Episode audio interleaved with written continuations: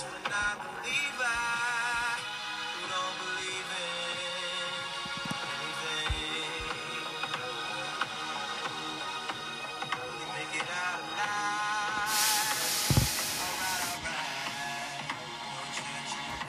What's good, everybody? Welcome to another episode of the I'm Telling T I S podcast with your host, yours truly, Josh Shields. Got a good show for you here on this weekend of January the twenty-second, January twenty-third, the year two thousand twenty-one. Got uh, stuff to uh, talk about. Of course, preview championship Sunday. We will do that with our pal uh, Brendan Dillon later on in the program. And, of course, my championship Sunday picks against the spread.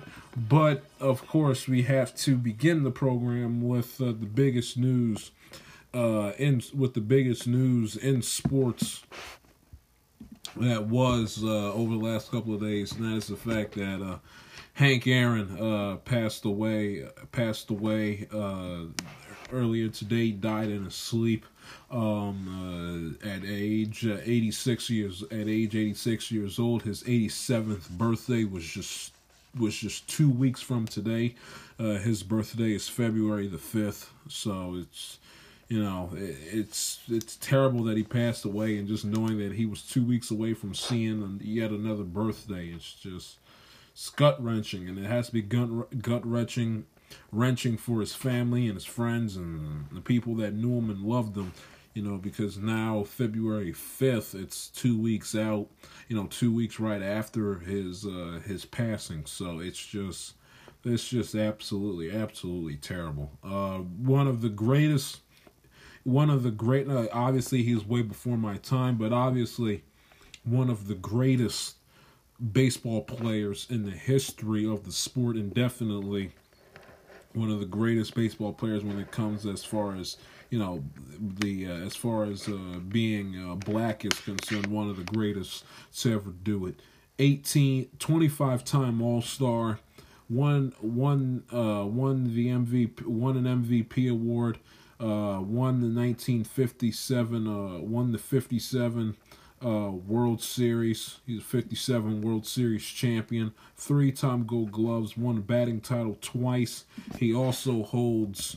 He also hold. He also is uh, all time the uh, leads the league leads Major League Baseball all time when it comes to uh, R B Is, career R B Is. He leads the uh, he leads the uh, he leads Major League Baseball all time in that category with uh, two thousand two hundred ninety-seven career R B Is.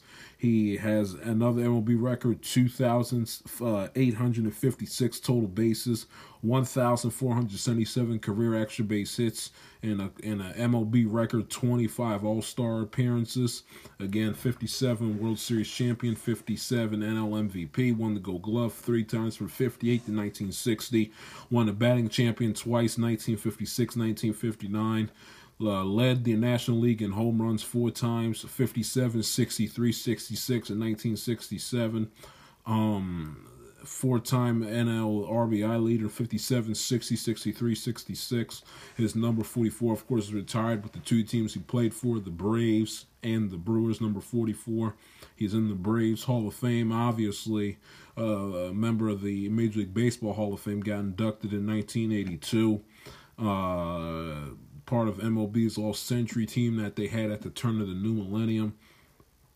Uh, career batting average, he was a uh, he was a three oh five uh, hitter lifetime. Hit a seven fifty-five uh, home runs, which, you know, and I don't co- and I don't count, nor do I consider Barry Bonds to be the home run king when he stuck needles up his ass in order for him to do it. He is the real, true home run king with a career. Uh, with uh, seventy, seven hundred fifty-five career home runs, uh, two hundred forty stolen bases, uh, th- over three thousand hits, which is the most remarkable thing about Aaron. You take away the fact that he's got over seven hundred fifty home runs, he has he has well over three thousand hits on his resume, which is just absolutely unbelievable, with three thousand seven hundred seventy-one. I believe, let me look up the uh, the uh, mo the all time um, hit le- the all time uh, hits leaders. I know Pete Rose is number one. Um, I know Pete Rose is number one. Let's see where Aaron is on that list. And Aaron is third. Wow. Pete Rose first, Ty Cobb second, Hank Aaron third with three thousand seven hundred seventy-one career hits. You, uh, you, you, you, you honestly could, you know, it's hard to figure out who, you know, it's always up for debate who is the, uh, you know, who's the, um, who's the quote-unquote GOAT in baseball. But if you wanted to have it like goats, plural, more than one, you can't tell the story of Major League Baseball without including the great uh, Hank Aaron. I mean, think about that for a minute. Take away seven hundred fifty-five home runs, which is what he, you know, which is what he's known for. Take away that he's he's third, third all time in the history of the sport in hits, third all time with three with three thousand seven hundred seventy-one. Think about that for a minute. And and all and is M L B's all time is M L B's all time leader in R B Is, career R B Is. Won the Presidential Medal of Freedom. George Bush gave it to him in two thousand two. I mean, just the phenomenon. And then he was also inducted into the Wisconsin Hall of Fame for his contributions as a Milwaukee Brave and as a Milwaukee Brewer. I mean, he he, he was fantastic. Absolutely fantastic. Oh, he is only one of four players to have at least seventeen seasons with one hundred fifty or more hits. Let, read read this. Let's take take take a look at his career numbers. I mean, th- this is absolutely astonishing. Not, uh, this is go to his first great season in nineteen fifty-six. nineteen fifty-six, he had three twenty-eight, two hundred hits, bold type, which is the which is in the doubles, which is the uh, which is the doubles category. I mean, this this is just absolutely phenomenal. Look at this. Hit three twenty-eight in nineteen fifty-six. Hit three fifty-five. Hit thirty-nine home runs and thirty and one hundred twenty-three R B Is in nineteen fifty-nine. He hit three twenty-two, forty-four home runs, one hundred thirty-two R B Is, which was his career high in nineteen fifty-seven. Home runs, career high. He hit forty-four home. Look at, listen to this. He hit forty-four home. He hit at least forty-four home runs or more. One, two, three, four, five, six times in his career. And if you want to include where he hit thirty home runs or more, you can count one, two, three, four, five, six, seven, eight, nine, ten, eleven, twelve, thirteen, fourteen, fifteen. He played twenty. He do I have this right? He played twenty-two seasons in the big leagues. twenty-two seasons. twenty-one seasons, I apologize. twenty-one seasons in the big leagues. And more than half of them, like seventy-ish percent of the, of that time, he hit more than thirty home runs in a season. And he hit more than forty home runs on on listen to how on these occasions. One, two, three, four, five. Six, hit forty-four home runs or more six times in his career. nineteen fifty-seven, nineteen sixty-two, nineteen sixty-three, nineteen sixty-six, nineteen sixty-nine, nineteen seventy-one, nineteen seventy-three. Think about that for a minute. The lowest he ever hit in his career was his final year when he hit two thirty-four. nineteen seventy-three, been in the league at that time over twenty years, twenty seasons by that time. or close to it. nineteen seventy-three, he had three home, three oh one, forty home runs, ninety-six R B Is. seventy and seventy-one, hit one eighteen with the R B Is, two ninety-eight in nineteen seventy-three, twenty-seven in nineteen seventy-one, forty-seven home runs, thirty-eight, forty-seven home runs in seventy-one, thirty-eight R B Is in nineteen seventy. So let's look, let's look at his let's look at his slugging percentage. Slug six thirty-six in nineteen in nineteen fifty-nine, five eighty-six in nineteen sixty-three, six sixty-nine in nineteen seventy-one, and that same year he had an O P S of over a thousand, one point oh seven nine. I mean, this guy was absolutely phenomenal. Phenomenal. Absolutely phenomenal. Look at let's look at what he did in the postseason. Lifetime postseason hitter. He hit three sixty-two. Granted, he only played in the postseason three times in his career, but lifetime in the postseason. And it wasn't like, you know, it was, you know, he made his little appearance and left.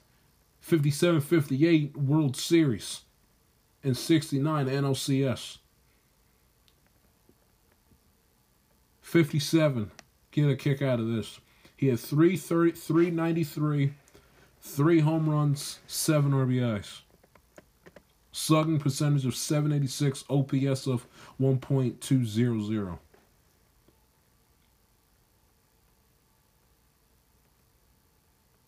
sixty-nine against the Mets. That ended up winning the whole thing that year. Hit three fifty-seven.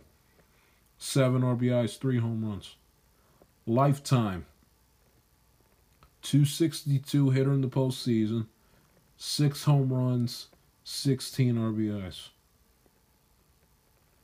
The guy was a freaking legend. I, the guy was an absolute hitting legend. One of the one of the best hitters in the history of the sport. One of the best hitters. One of the best hitters. And won three gold gloves, by the way, in the outfield. Led the National League in slugging in nineteen fifty-nine, sixty-three, sixty-seven, seventy-one. Led the league in hits twice, fifty-six and fifty-nine, over two hundred hits. Led the league in doubles four times, fifty-five, fifty-six, sixty-one, sixty-five. Led the league in doubles. Led the league in R B Is, fifty-seven, sixty, sixty-three, sixty-six.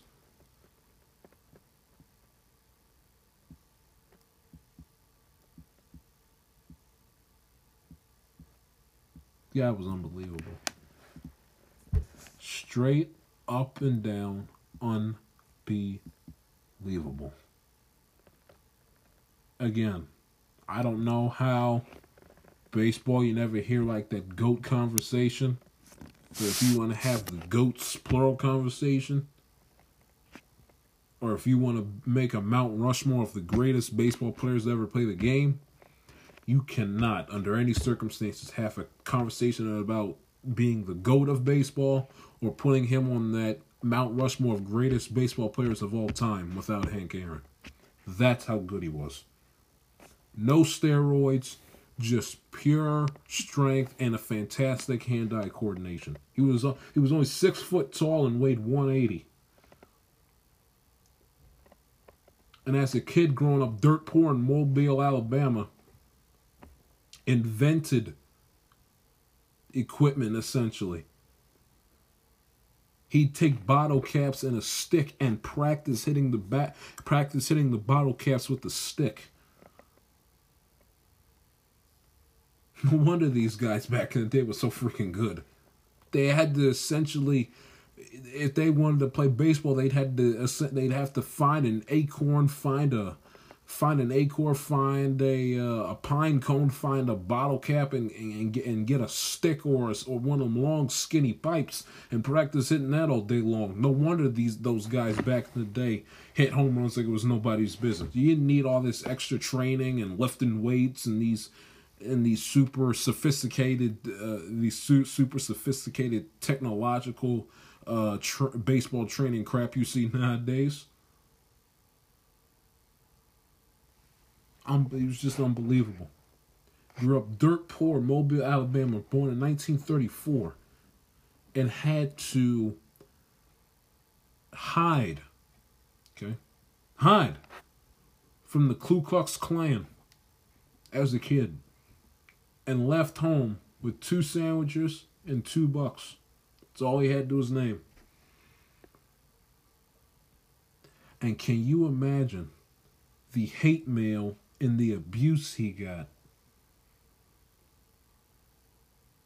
for not just the fact that he was black, but the fact that he was a phenomenal baseball player who was hunting down Babe Ruth's record. Babe Ruth was white. Hank Aaron, black, in the South, in Atlanta, Georgia. Can you imagine the hate mail, the death threats? That's a lot on your shoulders. You're trying to be successful, put your team in the best position to win, all while chasing down one of probably what was pro- at the time was probably the most untouchable records in the in the baseball record books at that point in time. All while having to deal with you essentially having to have security around you around the clock because one of these racist nutcases in the Deep South is gonna is, is threatening to kill you because you because you're trying to uh, pass Babe Ruth's record as the home run king and dethrone Babe Ruth as as baseball's home run king. I mean, he was just absolutely phenomenal. Absolutely phenomenal. I mean, one of the greatest hitters to ever play the sport. All time, all time is not only the home run king, but the R B I king, and, and third, okay? Not fourth, not fifth, not sixth, not tenth, not seventeenth. Third, all time, in the one hundred fifty-one, one hundred fifty-two year history of the sport. In career hits. The only two players that out hit Hank Aaron, Ty Cobb, and Pete Rose. You take away seven fifty-five.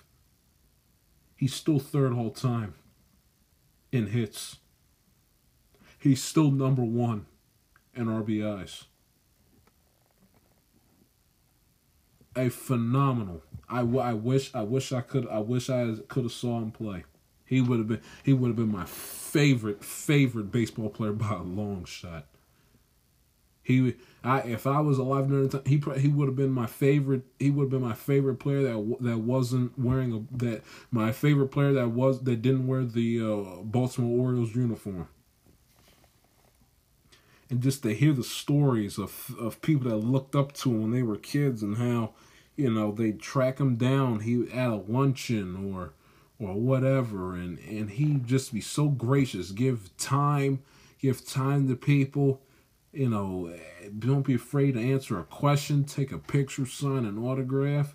I heard a story on uh, my man Christopher Russo's radio show earlier this afternoon, and a fan called in and said that, you know, that he tracked down, like, he knew who Hank Aaron's driver was. And they essentially, like, followed Hank Aaron, you know, leaving the stadium. And they caught Hank Aaron at a red light. And Hank Aaron, and he told the story how Hank, Hank Aaron whined down the window, pointed to the fans in the other car and said, "Hey, fellas, how you doing? Hope you enjoyed the game today." I mean, the, if the, I mean, it sounds cliche, but everyone who knew, knew... and who knew Hank Aaron always has said that he was the epitome of class. The epitome of class. And he just, and he carried himself and handled himself with such class and such, and such dignity. It's, he's all you could ever want, and not just a and not just professional athlete, but a human being as well. And for being a, a civil right, and for being a, a civil rights leader that he was in the fifties, sixties, and into the seventies, was just was just absolutely phenomenal. Phenomenal. I mean, he. You, you can't tell the story of Major League Baseball and the Braves organization without talking about Hank Aaron. I mean, he is he is so great. I mean, he I I, I can't. I wish I could put it, put it together into words more if I saw him play.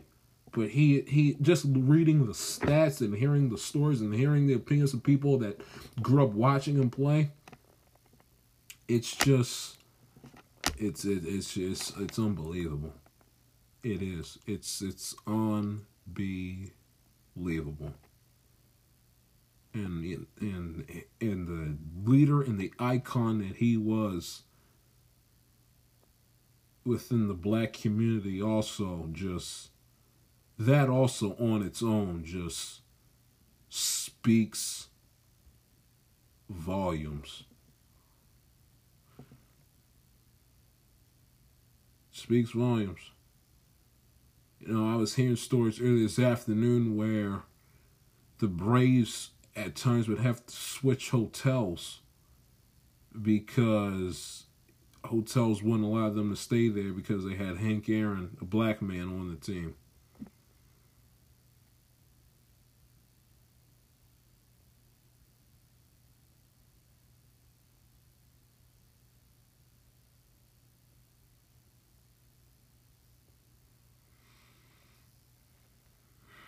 It's just,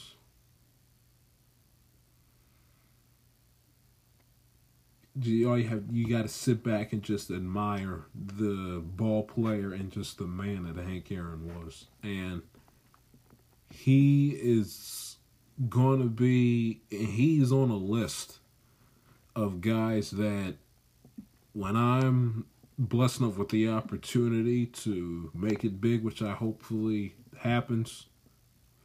Very soon, but he's on that list of, of a guy of of one of those guys that I would give anything, anything to sit down, talk, have a conversation with him. Anything. He, Kobe, Frank Robinson is another one.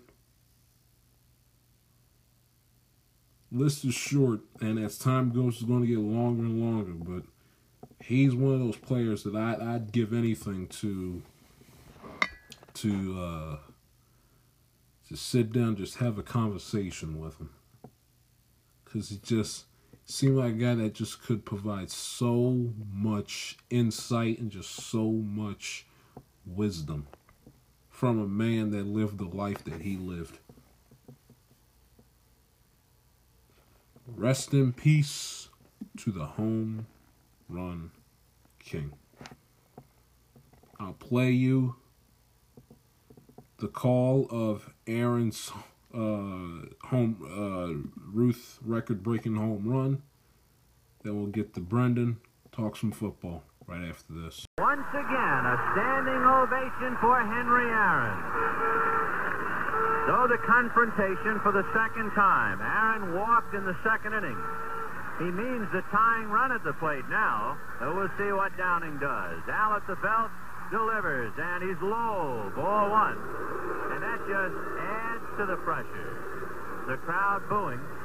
Downing has to ignore the sound effects and stay a professional and pitch his game. One ball and no strikes. Aaron waiting. The outfield deep and straight away. Fastball is a high drive into deep left center field. Buckner goes back to the fence. It is gone.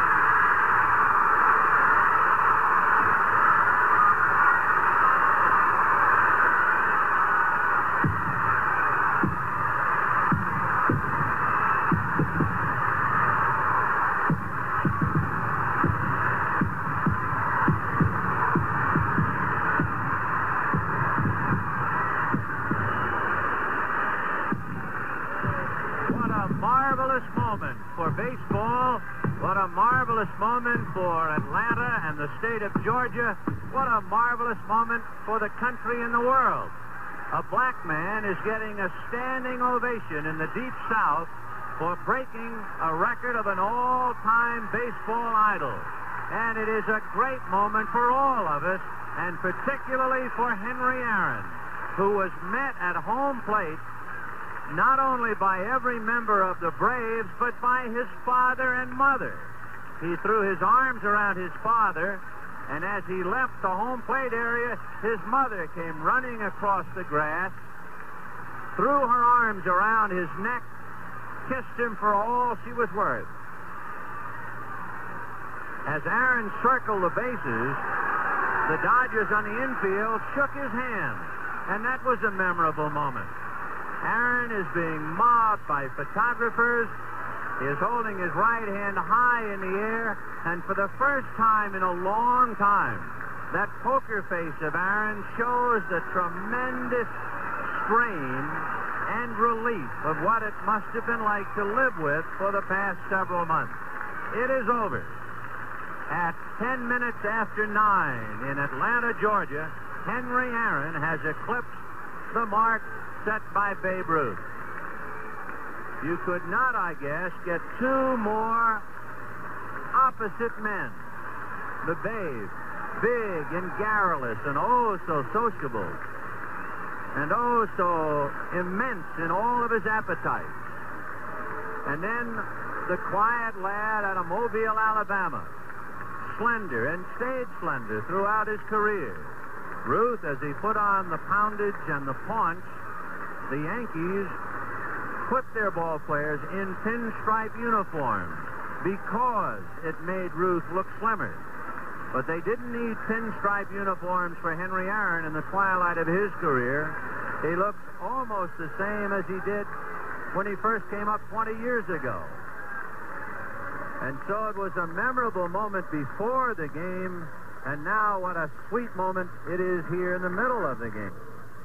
So Henry and the Babe, the two greatest home run hitters that have ever lived. And it's a marvelous, wonderful, enjoyable moment here in Atlanta. We're so happy, too, that it could be seen all over the United States, that it will be duly reported all around the world. And I'm sure films of it will be seen around the world, and you can hear Georgia around the world.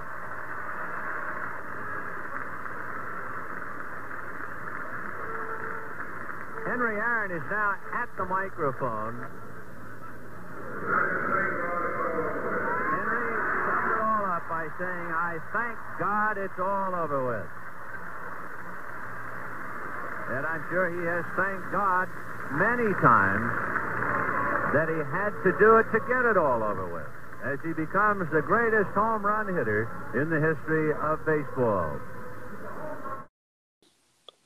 Welcome back to the M T I S podcast. Joining me now, back-to-back weeks to talk all things N F L, is our M T I S podcast N F L analyst, the one and only Brendan Dillon. Brendan, good to have you back, man. How you been? Things good? Yeah, doing fine thus far. Uh, it's I'm happy to be back as always. It's fun. Always fun to be on your show, Jai. Anytime, man. I appreciate you for coming on. So let's jump right into it. I'll, we did the Rivers stuff last week, so we're not going to – I'll say I'll spare the argument with the Rivers back and forth. Yeah, but uh, he retired. Uh, no, he's not. Yes, I mean, he is. He is. He is, but he shouldn't. Exactly. Anyway, that's, not, that's, that's neither here nor there. We, we went through that last week. I'm not going to go through the whole uh, charade again.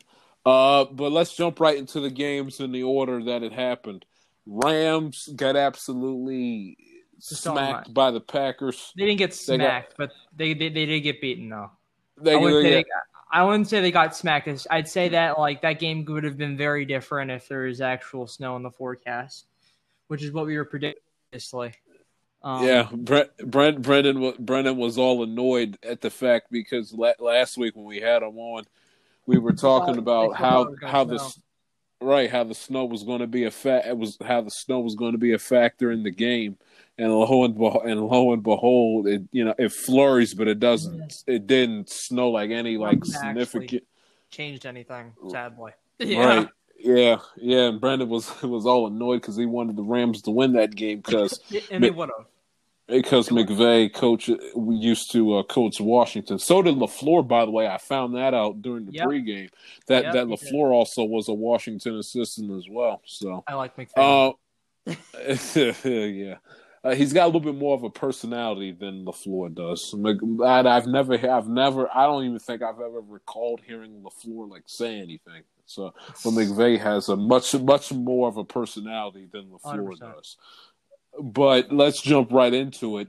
Green Bay took care of business thirty-two eighteen. My audience heard my take on it. The floor is yours. What were your thoughts on the Rams-Packers game from last Saturday afternoon? Well, they made Aaron Rodgers look like Aaron Rodgers, which I think we all kind of expected. But what what makes me upset is just the The unfortunate aspect of, as we've talked beforehand, the fact it didn't snow. I feel like if Cam Akers was given the opportunity to run in a snow game, it would have been beautiful.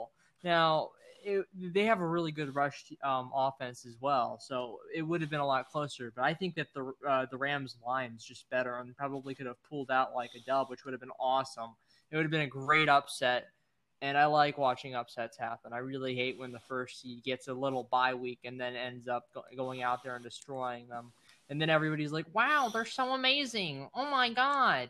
I really haven't worked for anything. I, I, I dislike it. I re- That's the reason why I also hate this this whole entire format that they like turned the playoffs into. Because the, the, the first seed, yeah, certainly they have to work towards it.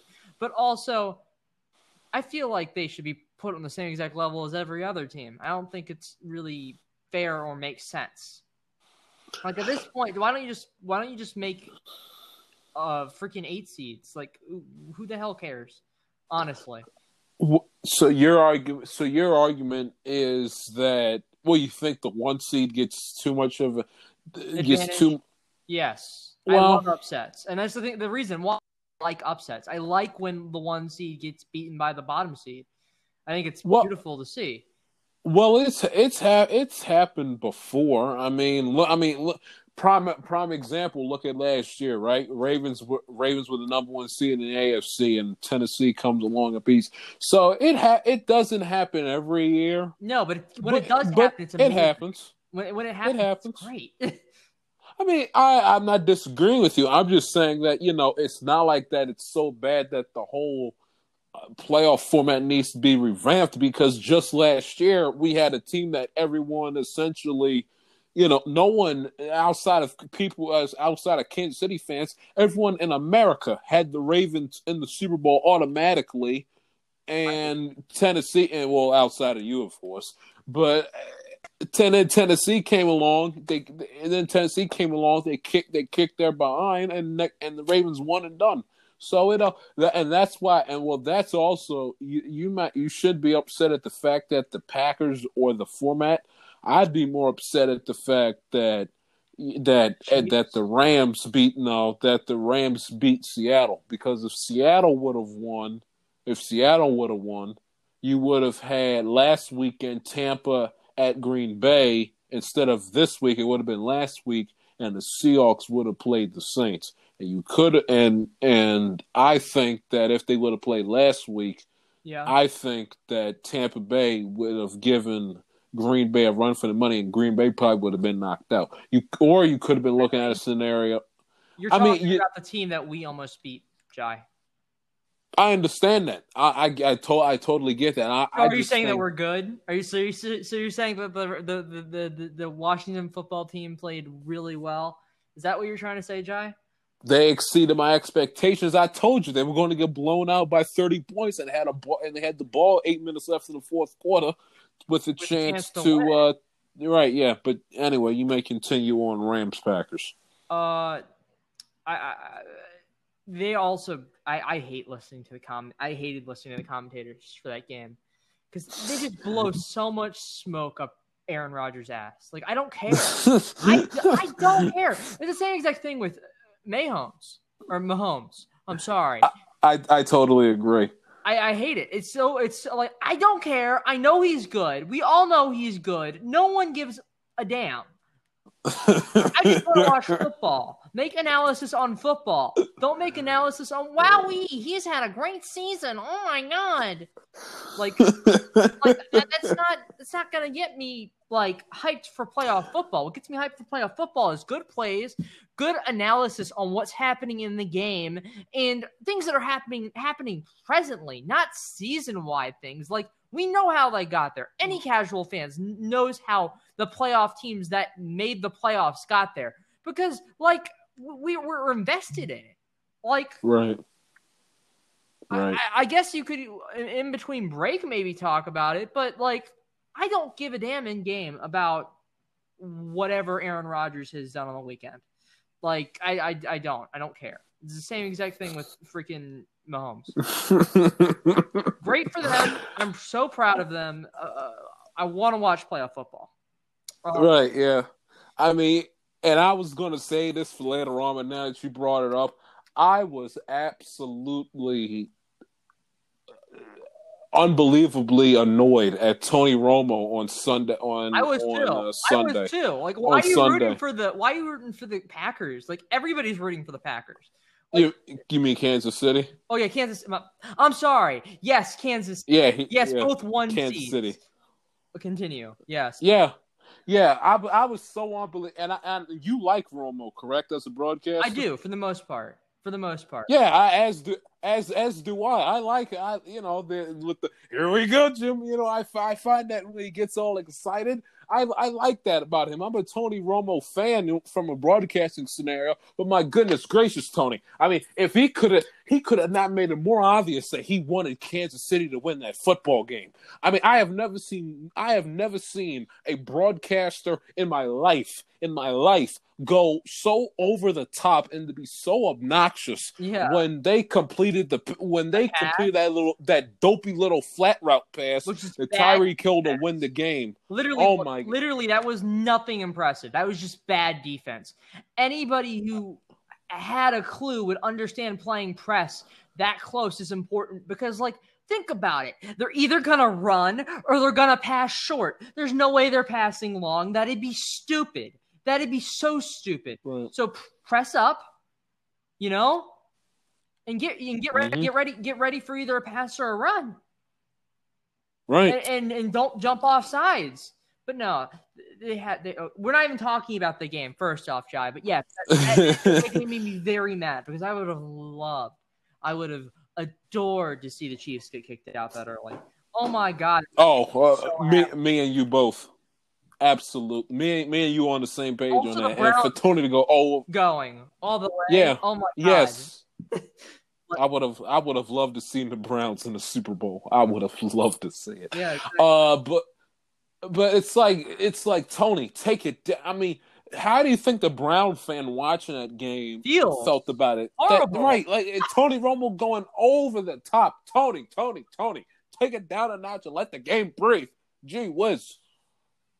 My goodness gracious, Tony. I mean, I, I, I wanted I wanted to reach through my television screen and, and, and, and grab him by his neck and pull him out, for crying out loud. I mean, Tony. And I, again, we're both Tony Romo guys, but boy, boy, oh boy, did he bother me on uh, on uh, Sunday afternoon. I did, I didn't care, you know, I didn't, I like sort of tuned out Burkhardt and and uh, Daryl Daryl Johnson, so I so I you know so I wasn't like in tune with the broadcast there. But Tony Romo left me so annoyed after that game, along with the uh, along with the uh, Browns defense, which we'll get to in a little bit.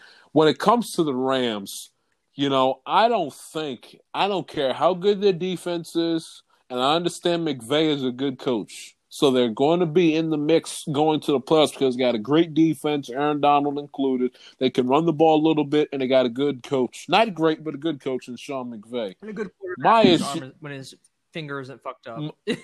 my my, that's another dollar for the for the draw with the F bomb. Yeah. But that, but my issue is I, I don't think. I don't think Jared Goff can get the Rams to a Super Bowl championship. When you throw for one hundred seventy-four yards, you can't beat Aaron Rodgers throwing for one hundred. I don't give a crap how many incompletions. I know he only had six um, incompletions and went twenty-one for twenty-seven. No, but I, I'm just speaking like in general. Like, it's not just with his thumb. Has, like, even Jared Goff when games. he's healthy. Like, he has had good games historically. like I don't I I don't think he can win them a Super Bowl. Me personally, they got to a and Super I'm not, Bowl.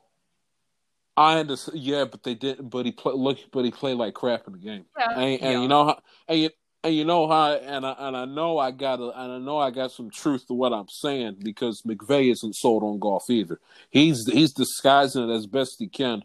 But if you ask Sean Mc, you ask Sean McVay one on one, no phones, no recordings, no nothing. It, probably he, not.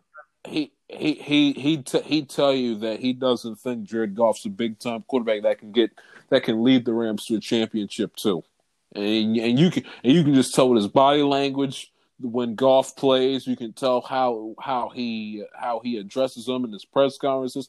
Sean McVay is not sold on Jared Goff, and if the head coach isn't sold on Jared Goff to take them to the promised land, why should I, as as a fan and as a And as an amateur commentator, you know, analyzing and, and commentating about these games, why should I be sold on him if the head coach, who's around him a lot more often than I am, isn't sold well, on him? He has the measurables, first off. I think second off, it, it, his situation in that game at least was dire. But he's improved as time has went on. Like, he had really a really bad first season. Like, it takes time and progression with quarterbacks. He... theoretically, like, with time, could develop into something great because he has the measurables and the arm power and the history. Um, it's just a question of time. Um, but he's gotten to places that a lot of quarterbacks his age, I'm I'm certain, would be happy to get to. Like, that's like, again, like Mahomes, Mahomes, Mahomes. I hate his name. I do this all the time. How like, like you could probably make a whole entire like a minute video of me messing up that man's name. Um, it's it's like on that level of, of good. Um, because there's not many young quarterbacks that go off and do that uh, within their like first two years, and especially the up like the uptick. Like, he completely changed from one year to the next. So you don't never know. You never know. But yeah. That's my opinion on that. Second game, yeah. Rav- Ravens and Bills. Yeah. Now, and I went over this. It is totally unfair. And I'm a Lamar Jackson fan and to a degree also probably his biggest critic. But at least that that, that, it, that doesn't work on the major net, uh, networks. You, It's unfair for to put it all on Lamar Jackson, of course, because the center – The center, the performance at center was so disgraceful that if I was the head coach, I would have, I would have popped the blood vessel, yeah. yelling and screaming at my center. I mean, we're we're in the N F L now, and we and we can't snap the damn football. I don't give a crap if if it's if it's Hurricane Katrina force winds at Orchard Park. Snap the damn football, will you please? You got one job. Uh, and his receivers dropping every ball in sight. J K. Dobbins dropped the pass to him right in his chest. Mark Andrews doesn't show up when it comes to catching the football in these big games. Uh, yeah, now I'm, yeah, I'm getting to that. Yeah, so he played bad, but it's also at the at the same time it's unfair to him to put to pinpoint this loss all on Lamar. It was a collective team defeat from Everybody. the offensive coordinator. Everyone is at fault for, for their performance on uh, last Saturday. But also, haha, this is exactly what I wanted and exactly what I expected. I feel I feel great about that, about them losing. I'm sorry to any uh, Ravens, but uh, haha, you guys lost. your your hate for the Ravens is just it, it's it's it so. Makes sense. They're rude fans, okay? I'd do the same exact thing if it was the Eagles. Gosh, why is the only good birds team the freaking Cardinals? I don't understand. It's, it's confusing. I don't get it. It's confusing. Uh, but what, what, what, what were your thoughts on, on the game on Saturday night? Uh, well, a lot of running, for one thing. three seventeen, yeah? Yes. Uh... Really, just bad performance by by the by the Ravens, while the Bills more or less demolished them on every single level uh, of the field, which is yeah, I what I what I expected. Let's let's be, be frank there. I, I expected that um, previously, and So the, the outcome really isn't that surprising to me. Uh, the, the Ravens are, as a collective team, very hot and cold, like in the playoffs. And again, right, uh, they they've choked a lot. Like historically, yes, this they Ravens have. Team has choked a lot when games count. And so I would never have faith mm. in this team. I would never bet on this team either. If I was betting, you'd be very, very dumb to bet on the Ravens team for money to go anywhere. Because I don't think that this is going to change. I think this is like a dynamic problem with them that is going to continue for a long time um, forward. Because, like, holy crap, they were one second on, another second off, and it's always consistent. Um, when it comes to playoffs. Now, don't get me wrong. They did have a really good game against the Titans, but that's more, I think, in division and anger things. I don't think that was them getting it off the, the, the them getting their, that demon off their chest or whatever, you know? Right. Right. So, I mean, I, I look at it like this. I mean, personally, I fear for Lamar's, not his future, but I fear for his career to be able to. I worry about him being able to lead the Ravens to fulfill on his promise when he got drafted to bring the Ravens a championship. I, I guess I'm, ve- I'm, I'm concerned for him about that because I understand, you know. I, I don't like the idea of, you know, let's put him in a box and, you know, you have to throw the football and be that traditional orthodox pocket passer. But it's almost to the point where it's like you have to be a you have to be a pocket passer at s- some part of your game as a quarterback in the N F L has to be a pocket passer be- be- because that.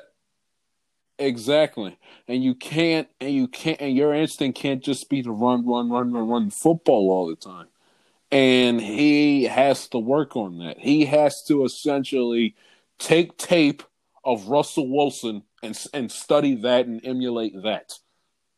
That's that's literally what he has to do. Study because ha- he has to reinvent himself. I understand he's still young and there's still time left, but in my opinion, he has to Look look at tape of Russell Wilson, study that, and emulate that.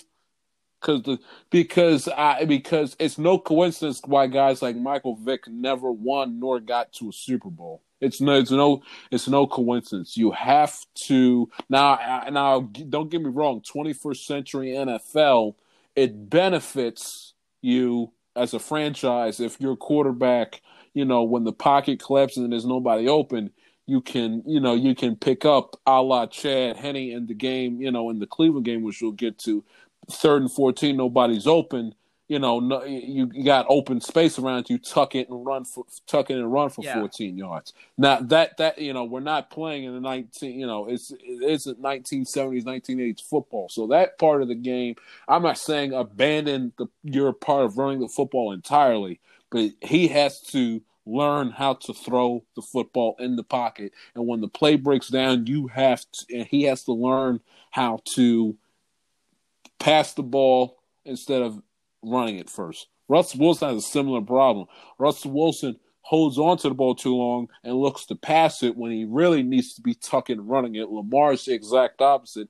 When the play breaks down, he immediately looks to run instead of giving it a couple extra seconds to finding a, a wide receiver open downfield. And I understand the Ravens don't have big-time targets. You know, Willie Snead's not a big-time wide receiver, and I don't understand why they signed Des Bryant just for him to be a just for him to be a decoration and someone on the on the team payroll. I, I that's my point. You know, I don't understand like why they signed what to give him two tu- two complimentary touchdown catches and a blowout game against Jacksonville. Why bother having him on the roster if you're not going to utilize him as a part of your offense? It's unfortunate. It just it just makes no sense to me. Like, I'll tell you one thing. I watched my team roll into the playoffs with literally n- basically no talent. Um, and like we almost did something that I feel like a lot of these teams with talent really like, I don't understand. Uh, you get so many talented players around you, like like a Tampa Bay or like a like a New New Orleans, and sometimes things just don't click together. And I just don't understand what goes through some of these coaches' minds. Like, you have all of this to utilize, and you you still force it to like one or two guys, and completely mm-hmm. screws your game up. And you can't do that. You can't win games like that. So, right, it's just very unfortunate. I think it's just very, very sad. It makes me upset.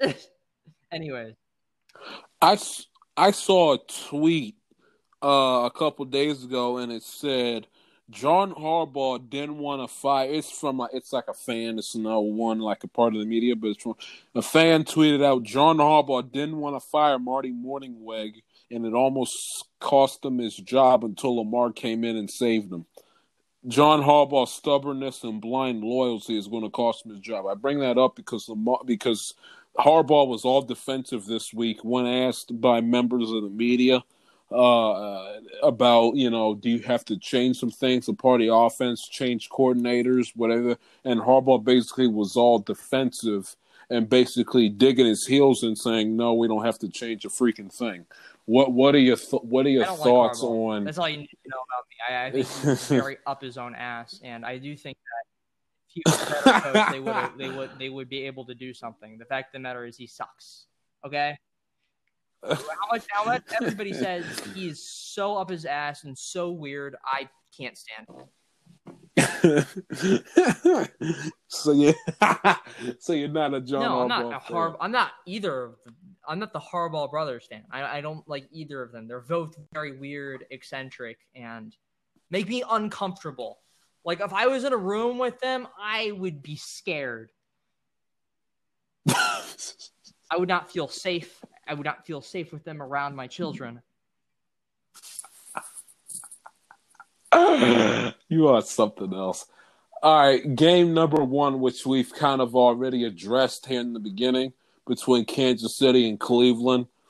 What, just go just go ahead and get it off your chest and just destroy the Cleveland defense because, because their performance How? in that game oh my was God. abysmal. I don't even – that just cemented how bad they played throughout the whole game. First off, the play before the final play. How do you let Chad Henne, of all people, roll out of the pocket like that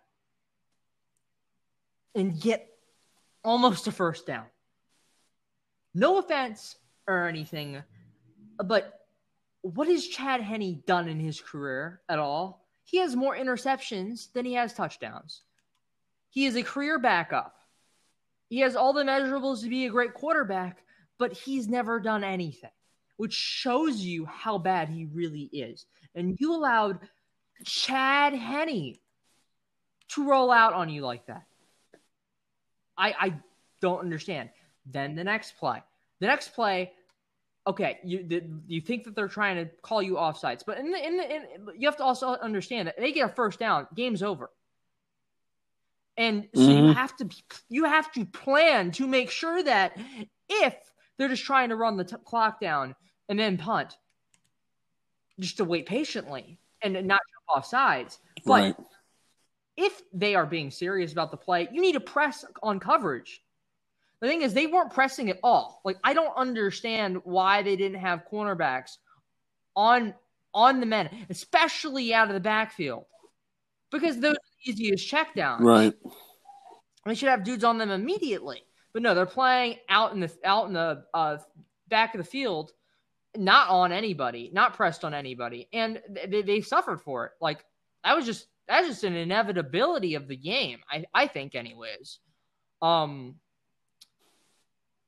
because if you're not playing on on on the wide receivers and running backs and the tight end in that play, and you're and you're just waiting for them to snap the ball, they're they're gonna take advantage of you basically thinking that they. They're, they're they're gonna punt, and Andy Reid's crazy. Right, he will do it. You know he's gonna do it. Mm-hmm. So I just don't understand. I just don't understand how, how they could have done that. It makes me so upset. I would have loved to see an upset. Um, and me to too. be honest, I was yelling at the damn T V. I was yelling at the damn T V after that. And I'm not even a Browns fan. So, yeah. Right. Uh, it's it's it was so it was it was so infuriating. I mean, how the fact you allow, like you said, allow Chad Henne to run for thirteen and a half yards. Really, well, all you got to do is just stop him on like third Q B and thirteen. Spy. Like, do, do and, a damn Q B spy. Literally, you would have had – you had the men to do it, too. Like, I don't understand what went through the coordinator or the defensive coordinator's head in the, on those final few plays. Like, was he there? Was he present? It, it was just dumb. I, I don't know. I don't know what he was doing. I mean, yeah, yeah, and and then Stefanski with, with the timeouts. You know, I think that was a stupid. I know it looked close in real time. That was a dumb challenge when he decided to when he decided to challenge that play with uh, the Tyreek Tyreek Hill, and then he and then he couldn't, and then he had a wasted timeout because his offense wasn't wasn't set and ready in time before the play yep. clock expired. I mean, it was just it was, it was bad. Stefanski's going to get coach of the year, and rightfully so. But boy, boy, oh boy! I mean, his team would be playing this weekend if if his defense could if his defense could have gotten a, a one lousy stop, and if uh, and, and if and if he could have uh, coached uh, the last uh, coached that second half, that fourth quarter, that game better sure than what he did, because that that that of, that of the year with that team. With that, he'll team? get it. He'll he'll so? get it. He'll get it. What the whether or not he deserves it is an argument for another day, but he'll. I'm get uncertain. It. He'll I, get I'll it say this: likely. Rivera beat cancer, went to the playoffs with a team that is in rebuild, um, and it, yeah, the worst division, but also uh, nobody thought that we were we would get more than like two wins this year. So, yeah, I think. I'd I'd give it I'd give it if Ron Rivera won it I wouldn't be I, I think mad. It'd be better I'm than just Stefanski. Saying, yeah, but I, I mean I would I wouldn't scream at Stefanski. Stefanski they were I mean he did get a team that you know made the playoffs for the first time and since what two thousand two. Like, I they mean had great I, players like that was not a that's not a coaching feat at all. That is literally uh hey. Uh, it's a it's a it's a coaching feat considering that they essentially were the same team with the same roster for the most part, and they went nowhere with uh with um. Okay, but it's Freddie, Freddie Kitchens. freaking Kitchens. Like, come on. you. I Stefanski did it. His performance on Sunday was abysmal. But overall, the, during the entire season, having his team so prepared when he knew that he couldn't coach along the sidelines against Pittsburgh, that that's that's a hell of a job. That's a hell of a job. I, I mean, he has he must have spent he must have spent hour upon hour around the clock up until literally Sunday to make sure that his team was absolutely prepared for their playoff game against Pittsburgh uh, going on two weeks ago. So, and if and if that isn't a sign of a great of a of a great coach, I don't know what is. So, if if he won it, I wouldn't scream and shout. If if Rivera won it, I Rivera or Stefanski, my opinion can't go wrong either way. It's just a personal preference piece. Yeah, game number two. And then we'll get to champion. And then we'll get to championship uh, Sunday. Game number two between the Bucs and the Saints. Uh, Drew Brees should have just should have you know like like it was a comedy skit. Paused the game and just took his helmet off, went to midfield, waved to the people up in the press box, and say, "That's it, good night, everybody." Yeah, you know, Jabu, like uh, Jabu, like Jabu, Nixon, my my, like, my my my dude Jameis, famous Jameis, eating those W's, like. No, no, no. Do like uh, do what Nixon did when he got on the helicopter and have you know with the peace sign with his two fingers, wave off like that, and then and then just go off and retire that way. He was so pathetic and so abysmal on Sunday; it was mind-boggling. I mean, and, and Jared Cook, how can you fumble the football in that situation if you're Jared Cook? Jared Cook, if you hold on to that football, my friend, the Saints are winning the are winning the football game. This is well, all there is to it. He did get headshot, and like, like that that's illegal. Let's not forget what happened on that play. He was diving, and man led with the crown of his head. So I don't think it really was all on him.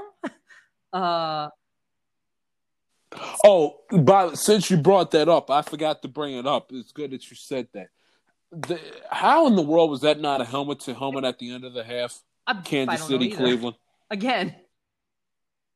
How, how, how, how, how is that not helmet to helmet? And in my opinion, I don't know how you feel about it. That touchback rule is stupid. It has to go. It's uh, But uh, how do they not see it's helmet to helmet? I understand this is one of the problems with college why the game takes four hours because they literally review every single play, you know, helmet to helmet like play, which is why the game takes four hours to complete. But at least with college, they'll go back and I mean, if that was a college game, Brennan, he would have gotten he would have gotten penal he would have gotten penalized for targeting, kicked out of the game, and it would have been first and ten Cleveland at uh at Kansas City at one hundred percent Kansas City's half inch line, and who knows how the rest of the game would have would have panned out. But I mean, it's just. I mean, if, if if you can invoke a rule to, to review pass interference, you should invoke a rule to rever to review helmet to helmet. If we're about player safety here, that at least that penalty should be reviewable. Because because I don't I don't understand how like you're watching the replay of it and they went back to review it to make sure that the that the ball didn't come out of his hand before he hit the pylon. How in the world are you watching that on replay and don't happen to see that his that it was helmet to helmet contact? Blind or bad ref. Despicable. And that, again, like I don't know what these refs are doing. Do they referee these games with their eyes They're closed? Getting paid I, a I got ton no, of money. No idea. Better than you know we'll probably ever be paid to ref games. I think that we could ref them better. Right. I think that yeah. a regular N F L fan could probably ref them better. They they they, they, they yeah. wouldn't be able to deal with uh, rig- rigging games. They wouldn't be able to do that. They can't they can't do that like those refs can because they don't care. Wait what? Wait what? Oh.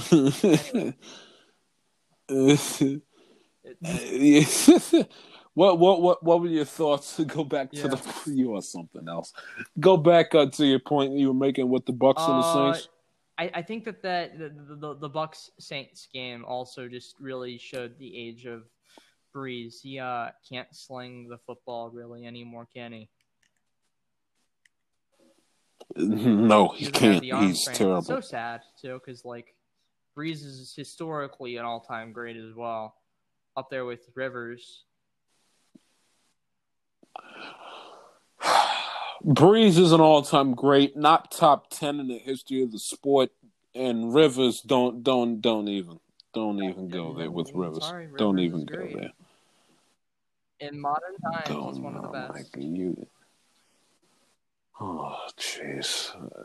I I I'd, I'd go crazy, but I've literally spent all day since Wednesday debating that Rivers is in the Hall of Fame with these dopes on social media, and plus we went over it last week. What do you think about that? Would that hurt? I, Would that hurt? They're not right, Brendan. They're not right. They're not. I think they're right, right? They're not right. They're not right. It's scary to think that Rivers is historically one of the greatest passers of all time, but also, also he is. So, so sorry. Yeah, you are nuts. Game number one of championship Sunday between uh, the Bucks and the Packers. Packers Give me your won. thoughts on that game. The Bucks are not as good as everybody is probably hyping them up to be. They are still an amazing team. Like, don't get me wrong. They they got this far, so they can't be bad. Um, but right, I think that they're just going to be faltering in a few places. Brady is definitely um. capable, but he's not no, anywhere near as good as he used to be. And they're going to – it's going to be evident in that game that he he doesn't – he lacks some things now because he's older. He might know the game very well, but he's not going to be able to come back if they're down, I don't think. You don't think Tom Brady, greatest quarterback of all time, can come back from a deficit? I'm uncertain because he can't really sling the ball deep, can he? If he's in, if he's in a situation where he has to throw the ball deep, what's going to happen, guy? Really, I think they're not going to have him in the game. I'll tell you that much. So you you think if it comes, if Tom Brady has to make a pass longer than four, than say thirty yards, that it's going to end up being an interception? Yeah, that's the reason why they don't have him passing deep that often, unless it's to Mike Evans, because Mike Evans will go up and get anything. Like, right? It's it's it, it, he he's luck he's lucky he has the talent he does on that team because they. They they definitely have a nice quarterback, right? Like, he's good, but not the reason why they're winning right. games. First, it's more along the lines of a great defensive presence as well as uh, a lot of um, good capabilities of uh, wide receivers um, and uh, situation with uh, running back and Ronald Jones. Like, even though he didn't really play in a lot of these playoff games, Ronald Jones is good. And, like, I don't think that's really in debate. Right. They have Leonard Fournette as a backup. Let me just repeat that. Like, a backup Leonard Fournette. That really shows the quality of the team.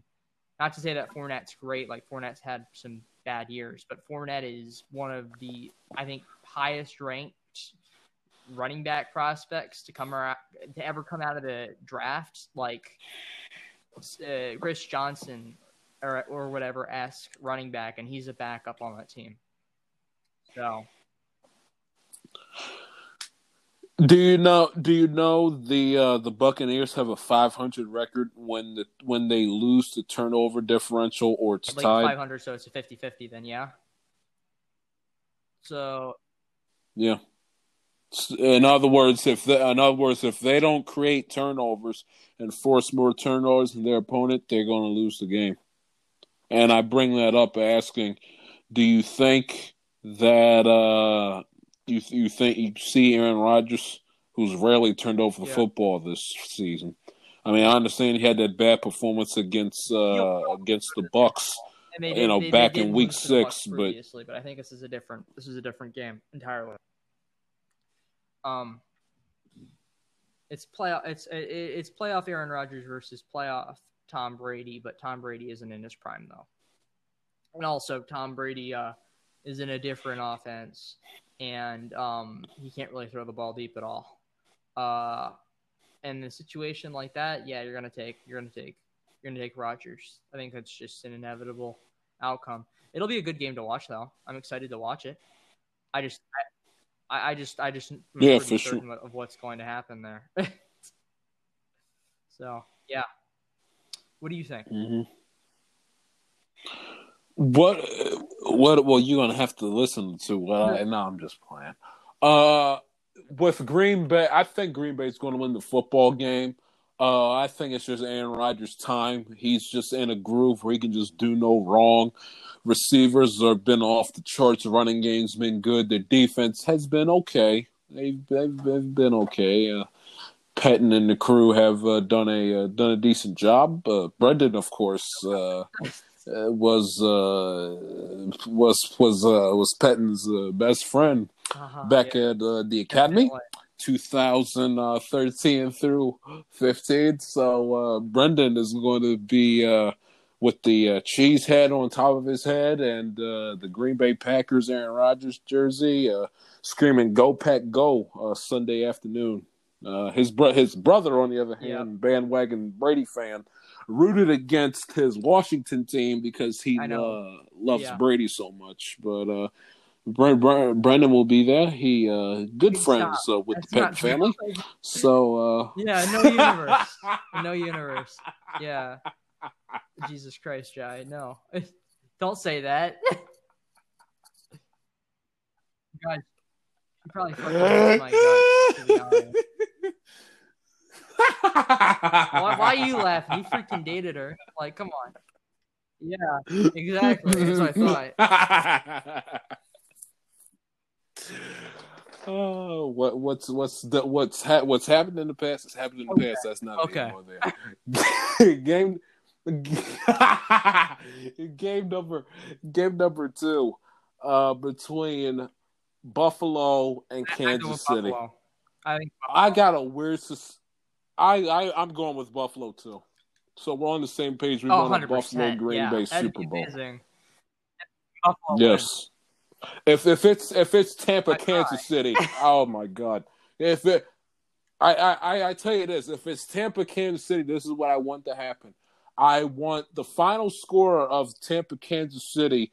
If it's Two, Tampa three. Kansas City in the Super Bowl, God forbid, I want I want I want the final score of the game to be five to three in favor of Tampa. I want Blaine oh, yes. Gabbert in the game. I want I I want Blaine Gabbert against Holy Chad Henne. I want the final score to be five to three in favor of Tampa. No touchdowns, no touchdowns, two field goals and a safety. Blaine Gabbert versus Honest Chad God. Henne, and Tony Romo's mic cuts off because he screams so loud that he pulls the cord out. And they have a malfunction with the broadcast, and I want, and I want it, and I want the commercials to be. I want it to be the worst Super Bowl ever of all time. If it's Kansas City, Green Bay, I want Chad Henne against Blaine Gabbert in the game. I want the final score to be five to three, where the first points on the board aren't scored until Jai, five minutes left Jai, in the but, third but quarter. Cowherd, That's Cowherd what I want. Doesn't want that though. They want everybody to be healthy, so they'll wait and they'll wait six months if somebody breaks. See them play. That's what. You, that's what you want, right?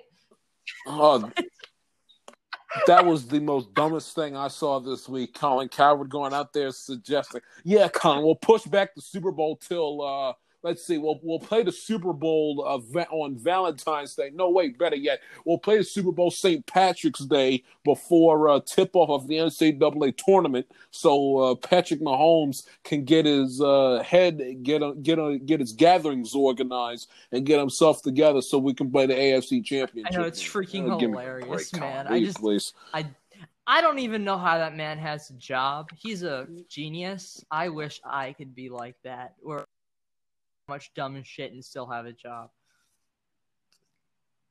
Like Ooh.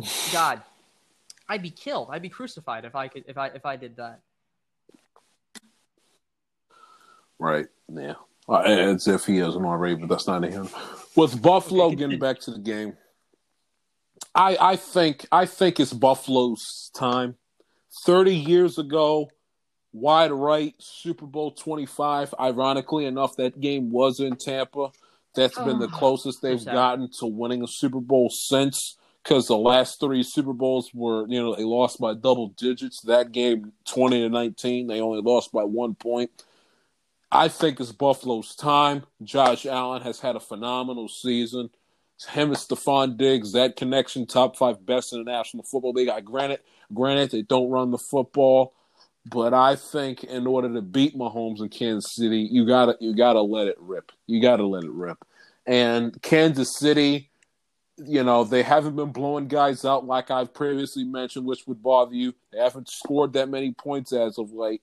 They got the biggest break of all time when they didn't deserve to win the game due to Andy Reid having Mahomes on a bad foot roll out on a third and short, which is so unbelievably asinine. It's it's hard to put into words.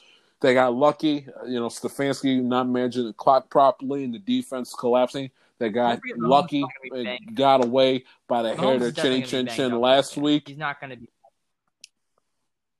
Oh, he, he he is. He is. And I just think I think Kansas City is going to run out of going to run out of that uh, pixie dust. And I and I think and therefore I hope that the Buffalo Bills win the A F C Championship for the first time since I believe nineteen ninety-three. Yep. I think it was actually, yeah, ninety-three. Crazy. Four years in a row, and then nothing. and so and for us, yeah. Yeah. yeah. But if it's not, uh, and I, me and us, me and Brendan both want Buffalo, Buffalo and the Packers in the Super Bowl. Next, yeah, next best thing, next best thing is Green Bay Kansas City. I, I don't want Tom. I don't want Tom Brady anywhere near the Super Bowl. Nowhere near him. Next best thing is Green Bay, Kansas City, but I will root like hell for Green for a Green Bay Buffalo Bills yeah, Super Bowl. There's no real debate there. Did it, you did a great job, Brennan. Thanks for uh, stopping by and uh, breaking down these playoff yeah, games. I'm did always a here fantastic to talk about job. It. Can't wait to talk about the Super Bowl when that inevitably happens uh, next week, which I'll be in college when we talk about that, so it'll be fun. Yeah, I'm going back. Oh, you're going back? Monday. What what what day yep. is that? Going back. So exciting. I, I know. And we're going to be quarantined for a whole week. So... going to be in quarantine. Oh my God! So you're going to watch the Super Bowl's going to be. You're yeah. going to watch the Super Bowl from dorm, your apartment, dorm, yeah, or your There's or no real difference college in, between apartment and dorm. To be honest, it's just they're, they're synonymous. Gotcha. And and if you end up having those parties, those Super Bowl parties, be sure to educate the fools that are there. Just you know the the dopes. That haven't watched a quarter of football all season long. That part of me hates this about the Super Bowl. You know, the people that haven't watched a quarter of football from September onwards, all of a sudden invest in the Super Bowl because because for the asinine commercials, the halftime show, the fact that under, not this year, of course, but under regular years and regular circumstances, every celebrity known to man flocks to the Super Bowl and that he... So and and they get a kick out of you know who's singing the national anthem, America Beautiful, all that nonsense. You know, when if you end up having one of those Super Bowl parties, make sure that you talk some sense into the dopes so they yeah, can have an idea of what the hell's going on, please. Yeah, and and and and if and if it's and if it's Green Bay and if it's Green Bay Buffalo, can you make sure that you tell them? You know, the difference between Aaron Rodgers and Brett Favre and uh, Josh Allen from Jim point, Kelly. People please. Would know the difference between uh, Aaron Rodgers and Brett Favre. Like, like there's a huge difference, and Favre hasn't played him forever. So, oof. yeah, that'd be, that, that, that'd be scary. But I, if if it comes down to down, down to that, I definitely will tell them. Don't worry about that. Gotcha. Thanks, did a great Josh. Job, Brendan. Thanks again. Here and uh, talk. So, yeah, have a nice one. Yep. Yep, you too. Be back with the I'm Telling It T I S podcast right oh, after God. This. Yeah.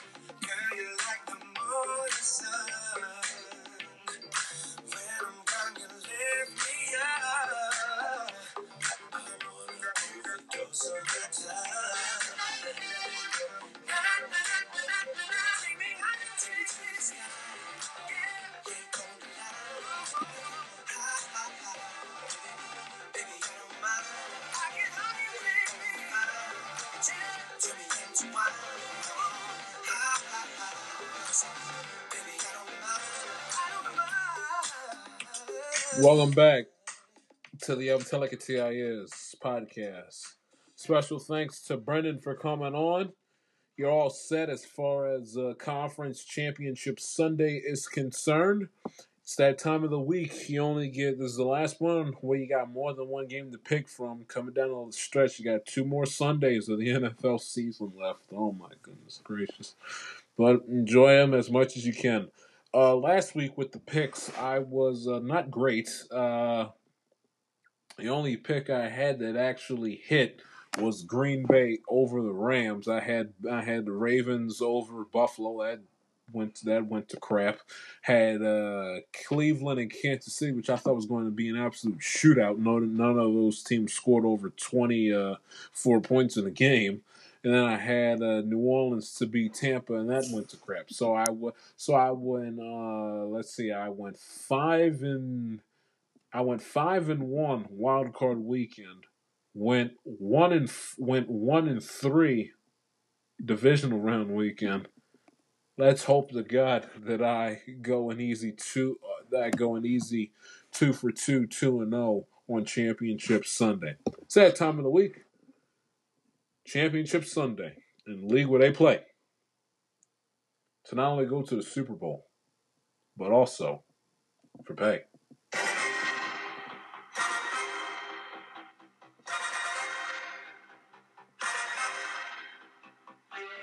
Game number one between the Tampa Bay Buccaneers and the Green Bay Packers, the twenty twenty N F C Championship game. This is the Packers' first N F C Championship game at home since two thousand seven when they lost to the Giants, when the Giants were en route to actually beat Brady and the Patriots, the undefeated Brady, uh, the undefeated Patriots in two thousand seven.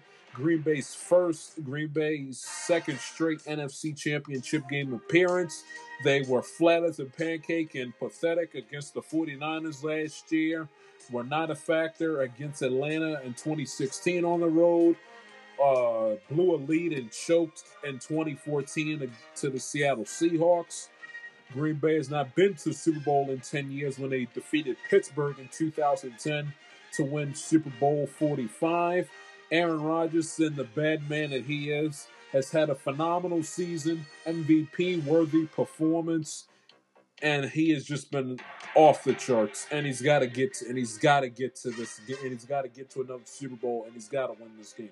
No excuses this time. Got redemption. Second straight year, the you're in the N F C Championship game. Brady's won six. If he loses, it's not the worst thing in the world. Not to mention, Brady will be back in Tampa Bay in twenty twenty-one as well. Green Bay favorite minus three and a half. Give me the Green Bay Packers to win the N F C Conference Championship by the final score of thirty-eight, or excuse me, thirty-one to twenty-eight. Game number two between the Buffalo Bills and the Kansas City Chiefs. The twenty twenty A F C Championship game. Kansas City's making their second straight appearance in this game, or third straight as a matter of fact. The only two teams in the history of the sport to host three straight conference championship games.